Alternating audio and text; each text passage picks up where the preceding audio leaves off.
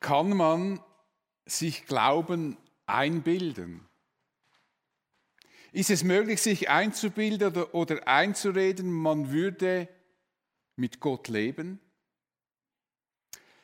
Als Christ betonen wir oft, und ich meine, das tun wir zu Recht, wir würden Gott lieben, Gott würde uns lieben, wir sagen sogar, Gott würde in uns leben. Kann es sein, dass man sich so etwas einbildet?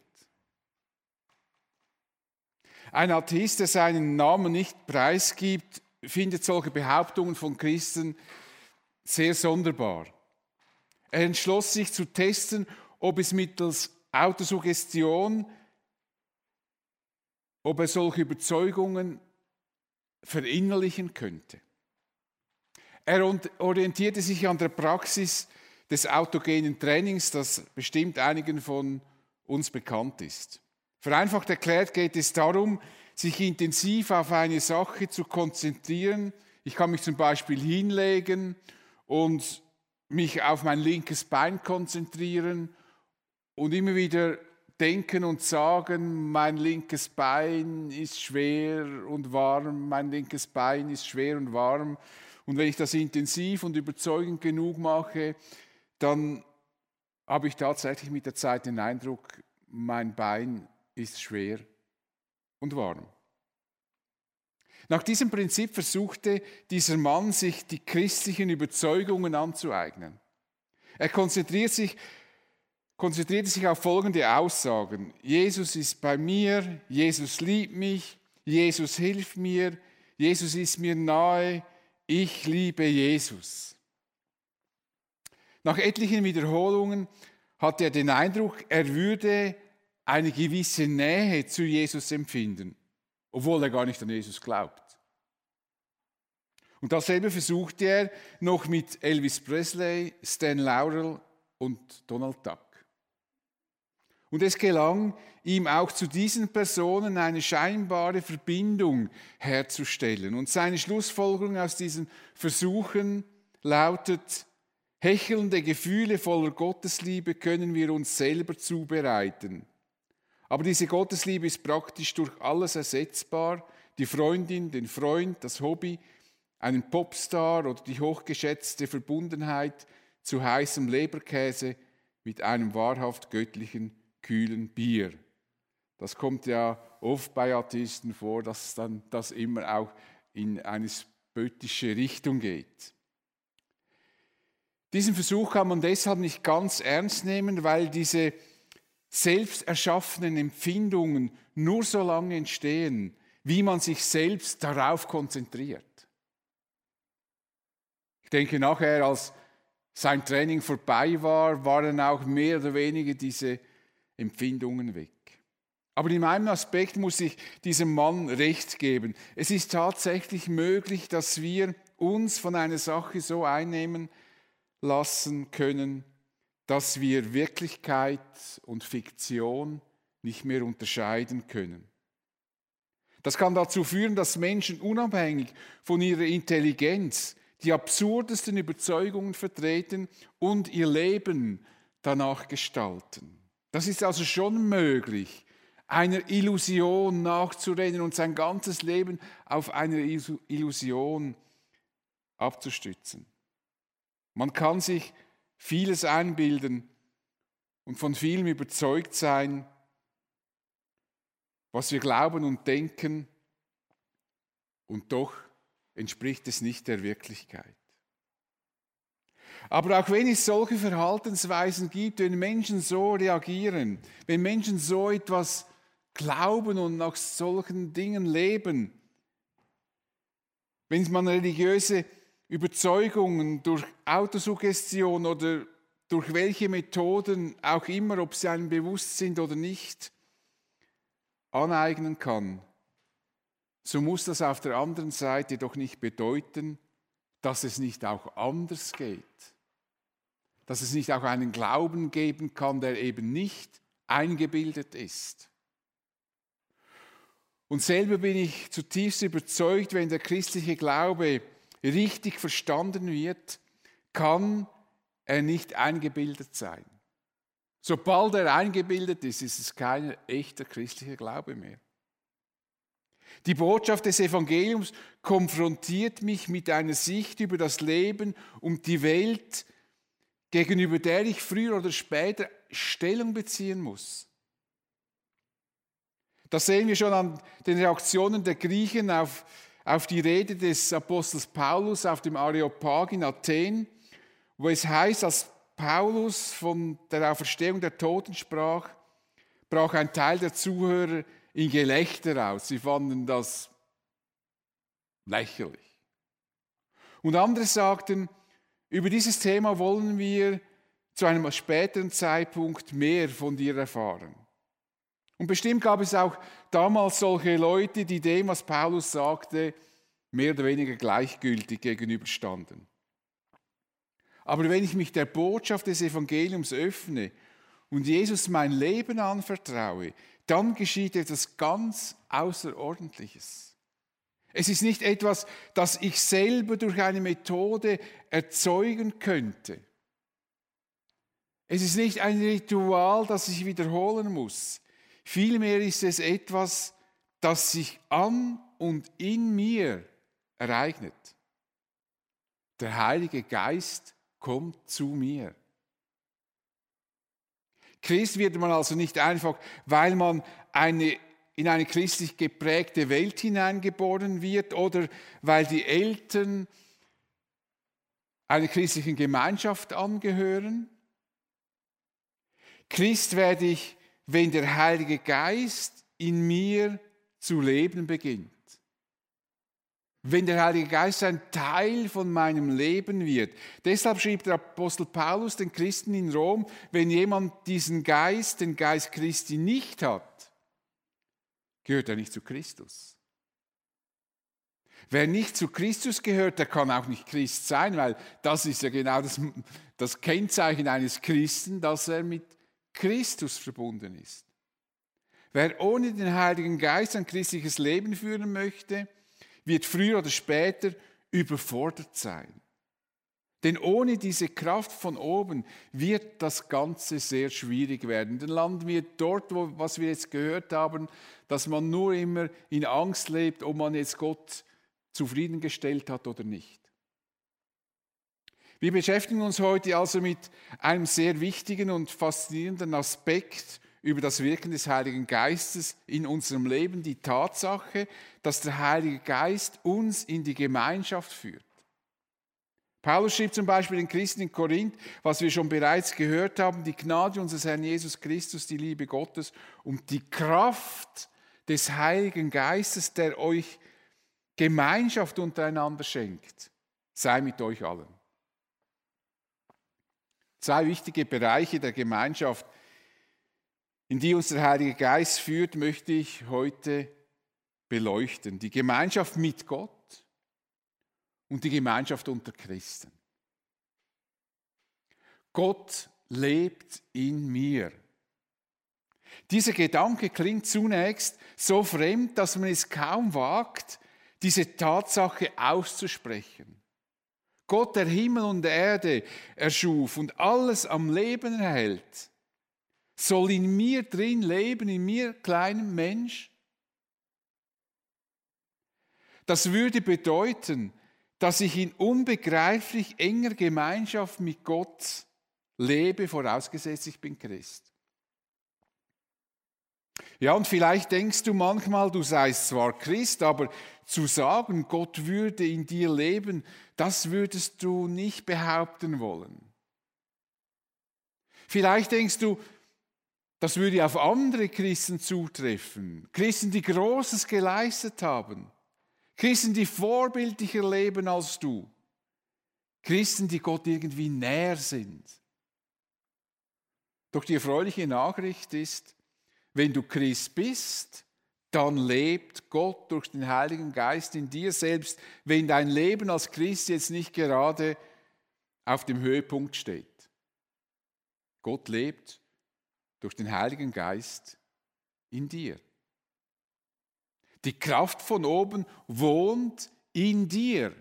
Christlicher Glaube ist also nicht etwas, was ich einfach mache. Es ist nicht eine Lehre, weil ich ein Buch habe, was uns sehr wichtig ist.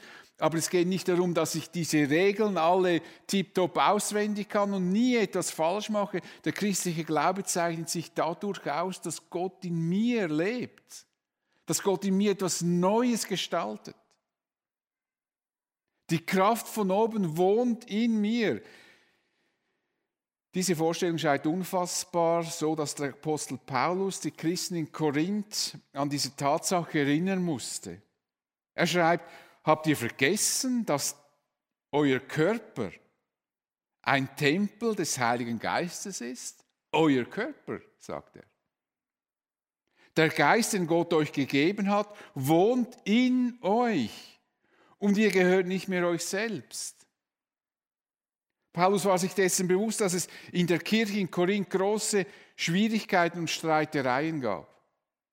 Wir würden eher erwarten, dass er ihnen sagen würde, dass er angesichts ihrer Streitereien bezweifeln müsse, ob sie überhaupt Christen seien, ob Gott überhaupt in ihnen und mit ihnen lebt.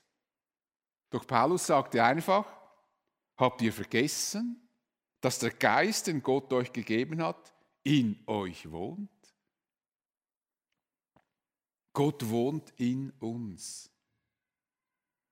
Gott ist mit uns unterwegs. Gott ist mit dir heute Morgen genau dort, wo du jetzt dich befindest. Und insofern kannst du als Christ Gott eigentlich gar nicht davonlaufen. Er kommt immer mit. Er wohnt in dir. Er ist immer dabei. Natürlich, das könnte ja den einen Angst machen und sagen, ja, das ist ja wie, wie, wie das mit dem Samichlaus, oder? Wenn der Samichlaus kommt, dann sagt man den Kindern, ja, der Samichlaus hat alles gesehen. Oh, das ist schon schlimm.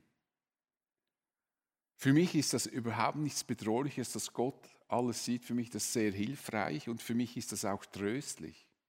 Denn eines weiß ich, Gott weiß immer, was mich umtreibt. Und wenn mich kein einziger Mensch versteht, dann weiß ich, Gott versteht mich. In den größten Stürmen weiß ich, Gott weiß, wie ich es gemeint habe. Das ist für mich ein großer Trost. Du begegnest Gott nicht erst dann, wenn du betest, in der Bibel liest, einen Gottesdienst besuchst oder wie du auch immer in besonderer Weise die Nähe Gottes suchst, was wir auch tun sollen und gerne tun, manchmal mehr, manchmal weniger. Aber Gott wohnt zu jedem Zeitpunkt in dir. Gehst du am Morgen zur Arbeit, in die Schule oder wohin du auch immer gehst, Gott ist mit dir unterwegs. Er lebt in dir. Er wohnt in dir. Jesus erklärte das schon seinen Jüngern. Wenn jemand mich liebt, wird er sich nach meinem Wort richten. Mein Vater wird ihn lieben und wir werden zu ihm kommen und bei ihm wohnen. Also, also das begeistert mich immer, diese Aussage. Wir werden bei ihm wohnen. Gott wird in uns wohnen. Gott wohnt in uns durch den Heiligen Geist, den er am Pfingsten zu den Menschen sandte, die Jesus nachfolgten. Bis heute ist das so. Jeder, der Jesus sein Leben anvertraut, bekommt den Heiligen Geist. Der Heilige Geist führt uns also in die Gemeinschaft mit Gott. Und ich will euch das anhand eines Gedankenganges von Paulus erklären. Er schrieb den Christen in Galatien: Weil ihr nun also seine Söhne und Töchter seid, hat Gott den Geist seines Sohnes in eure Herzen gesandt. Wer Jesus nachfolgt, der wird zu einem Sohn oder einer Tochter Gottes. Und als Sohn und Tochter Gottes bekommst du den Heiligen Geist. Das ist eine Art Anzahlung, die Gott dir schenkt. Mit dem Heiligen Geist bekommst du schon sozusagen mal so einen Teil von dem, was Gott dir versprochen hat für die Zukunft, für die Ewigkeit. Paulus erklärte das so: Der Heilige Geist ist gewissermaßen eine Anzahlung, die Gott uns macht. Der erste Teil unseres himmlischen Erbes.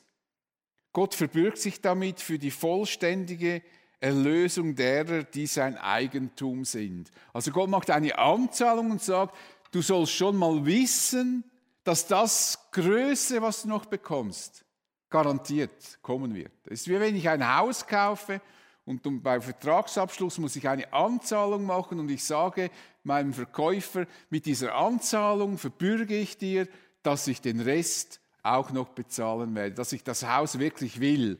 Und so macht Gott uns eine Anzahlung und sagt, guck, damit zeige ich dir, dass das, was ich dir in der Ewigkeit verspreche, ich dir garantiert noch geben werde.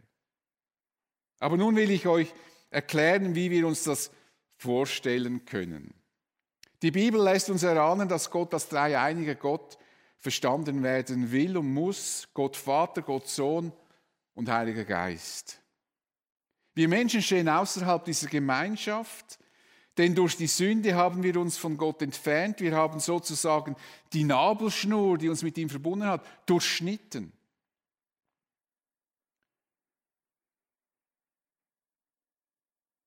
Mit verschiedenen religiösen Anstrengungen versuchen Menschen, in diese Gemeinschaft zurückzukehren, was leider nicht gelingen wird. Es wird immer scheitern.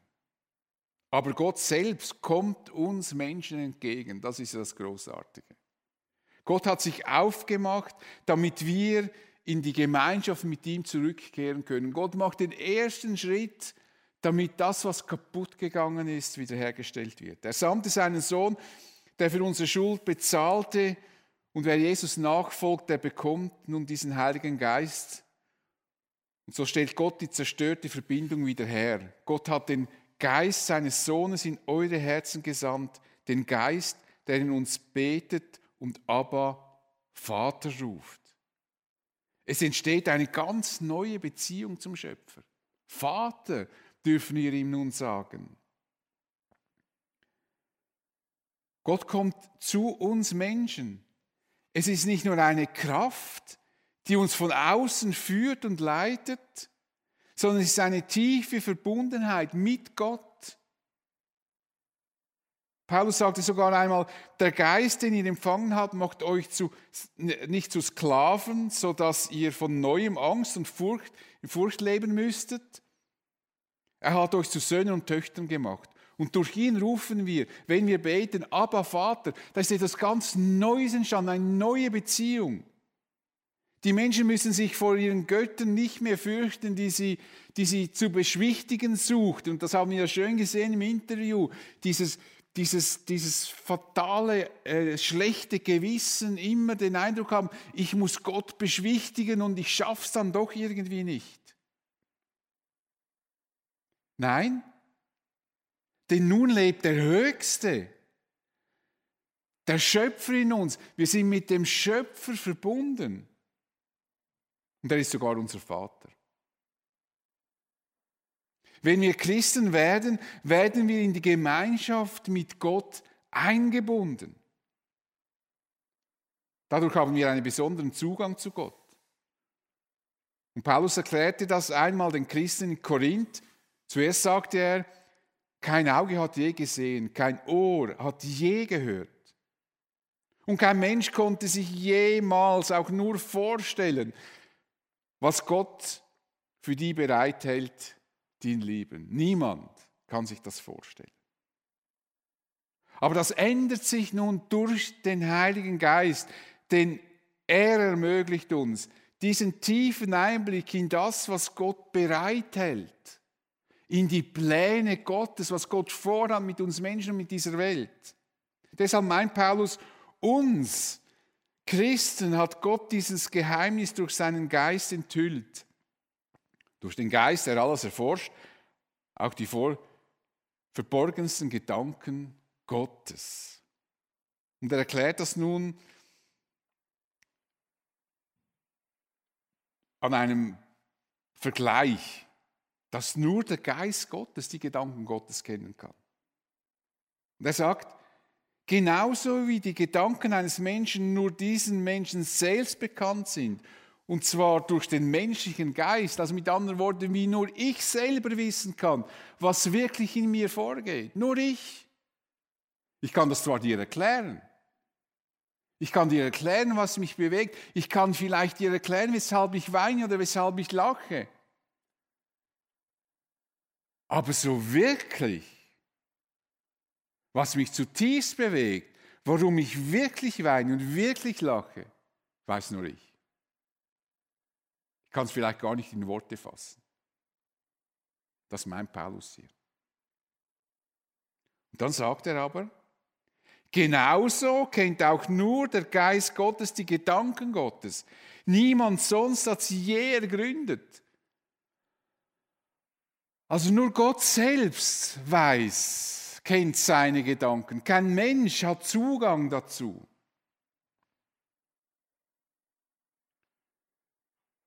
Doch, und das ist nun das absolut Faszinierende, bekommen wir tiefen Einblick in die Gedanken Gottes. Denn nun schreibt Paulus, wir aber haben diesen Geist erhalten, diesen Geist Gottes. Müsst ihr euch mal vorstellen, was da steht.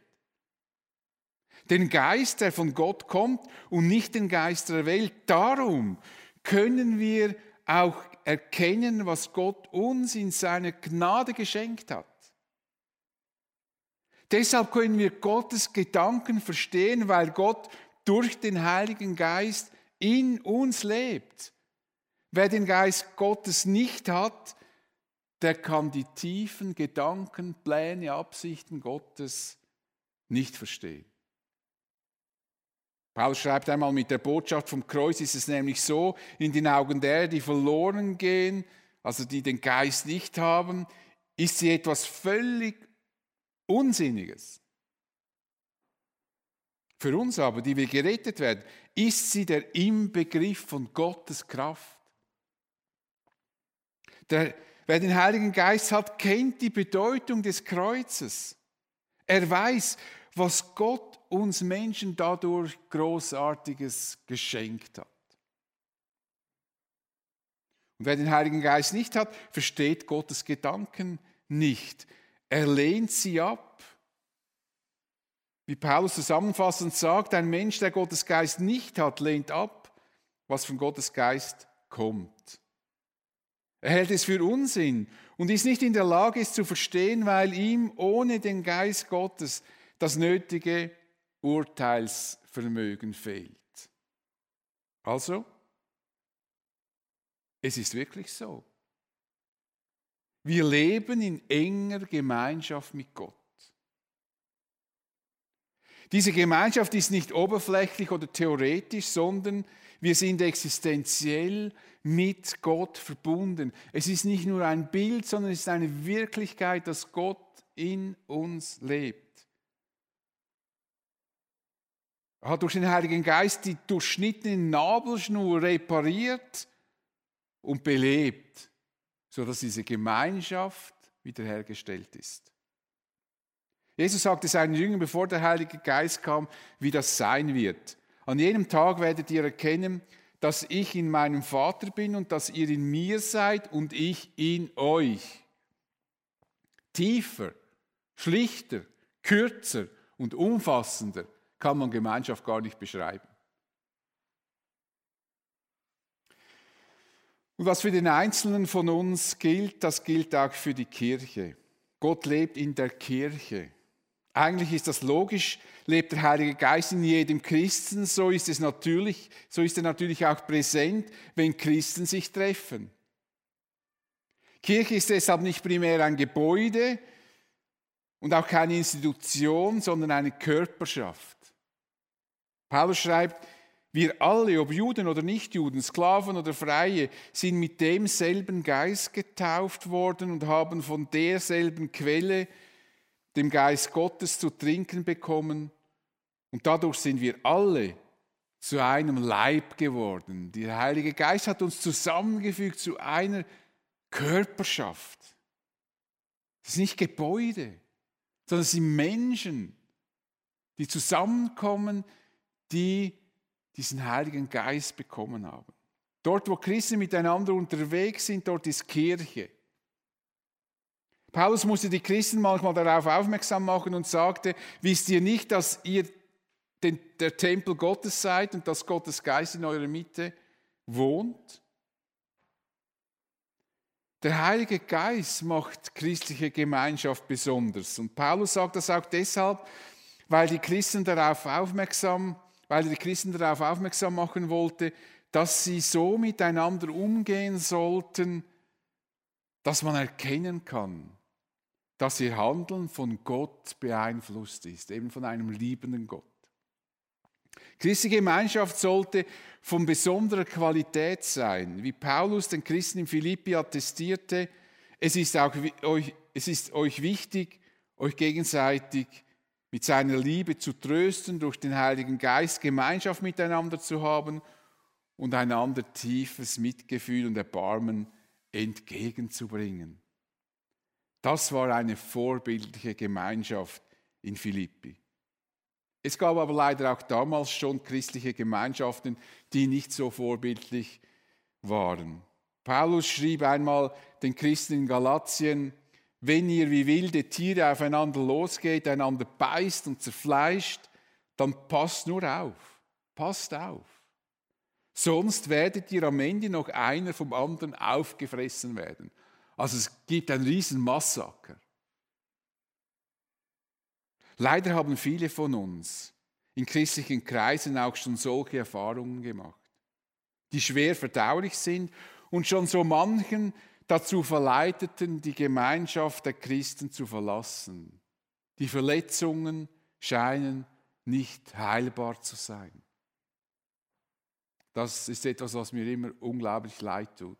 Menschen, die dermaßen verletzt sind und sich nicht mehr wagen, in eine christliche Gemeinschaft hineinzugehen. Es ist aber wichtig, dass wir verstehen, dass weder Gott noch der Heilige Geist daran schuld sind. Wer den Heiligen Geist hat, der kann leider immer noch selbstsüchtig und egoistisch leben.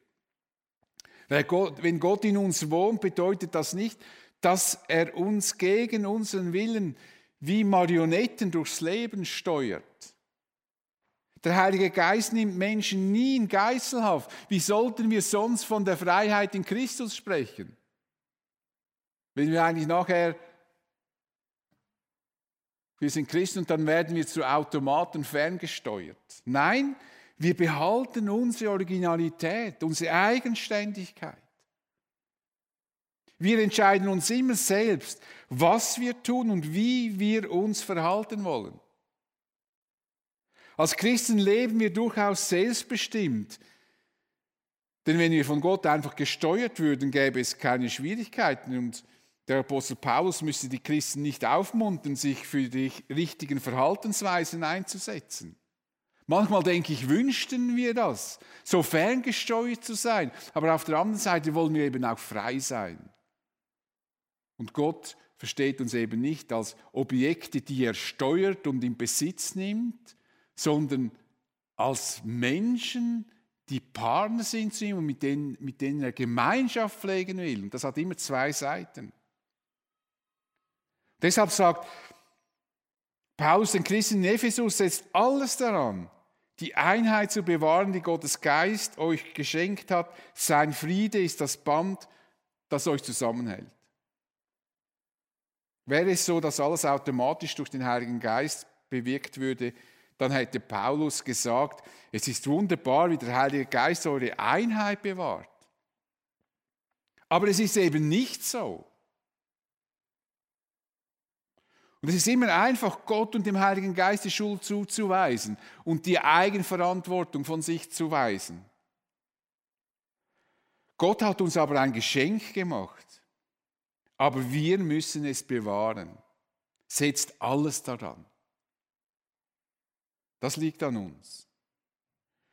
Tun wir das, dann werden gute Früchte sichtbar im Leben, die die Gemeinschaft bereichern. Denn so schreibt Paulus, die Frucht, die der Geist Gottes hervorbringt, besteht in Liebe, Freude, Friede, Geduld, Freundlichkeit, Güte, Treue, Rücksichtnahme und Selbstbeherrschung.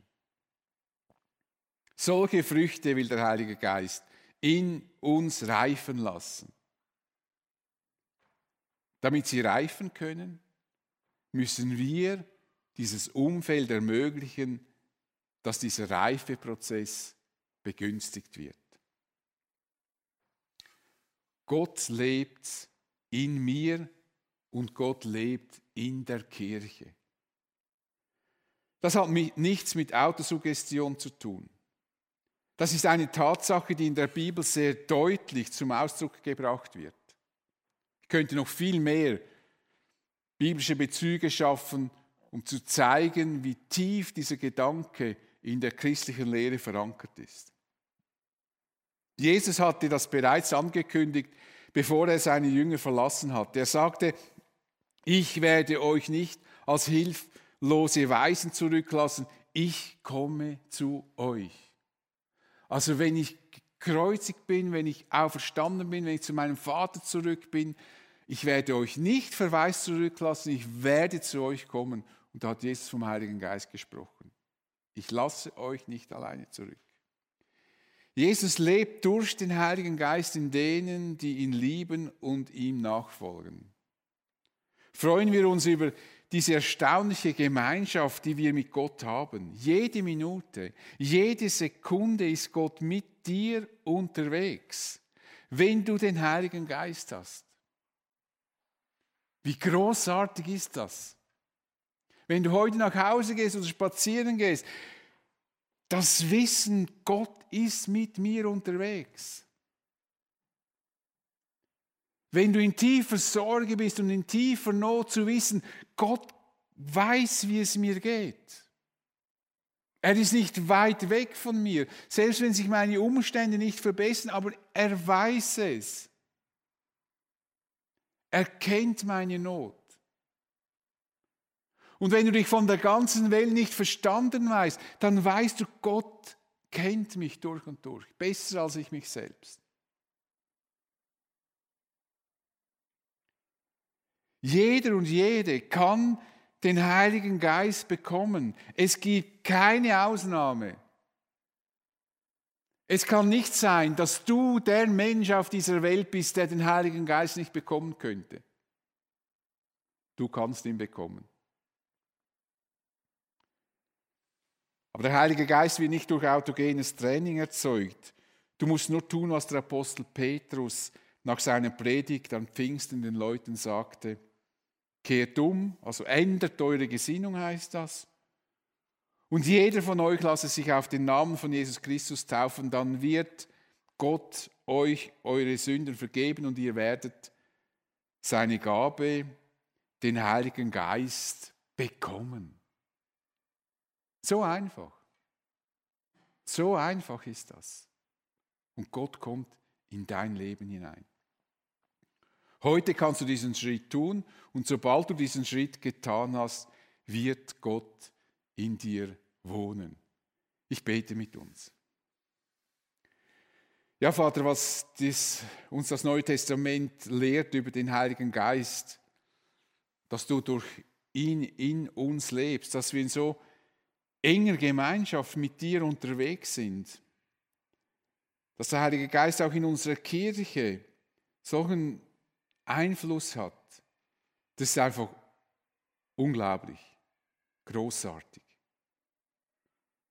Dass wir nicht einfach ein Regelwerk befolgen müssen, sondern dass der Glaube, das Vertrauen dir gegenüber etwas Neues entstehen lässt in uns drin, das lebt und echt ist. Etwas, das man nicht machen kann, sondern etwas, das nur du schenken kannst. Und die, die es erlebt haben, die wissen genau, von was ich spreche. Dass wir neu gemacht sind, lebendig, dass diese Nabelschnur, die durchschnitten war, wieder hergestellt ist und die Verbindung zu dir aufrecht erhalten ist. Dass du mit uns lebst, in uns. So möchte ich uns dem Segen Gottes anbefehlen, die Gnade unseres Herrn Jesus Christus, die Liebe Gottes und die Kraft des Heiligen Geistes, der euch Gemeinschaft untereinander schenkt, sei mit uns allen. Amen.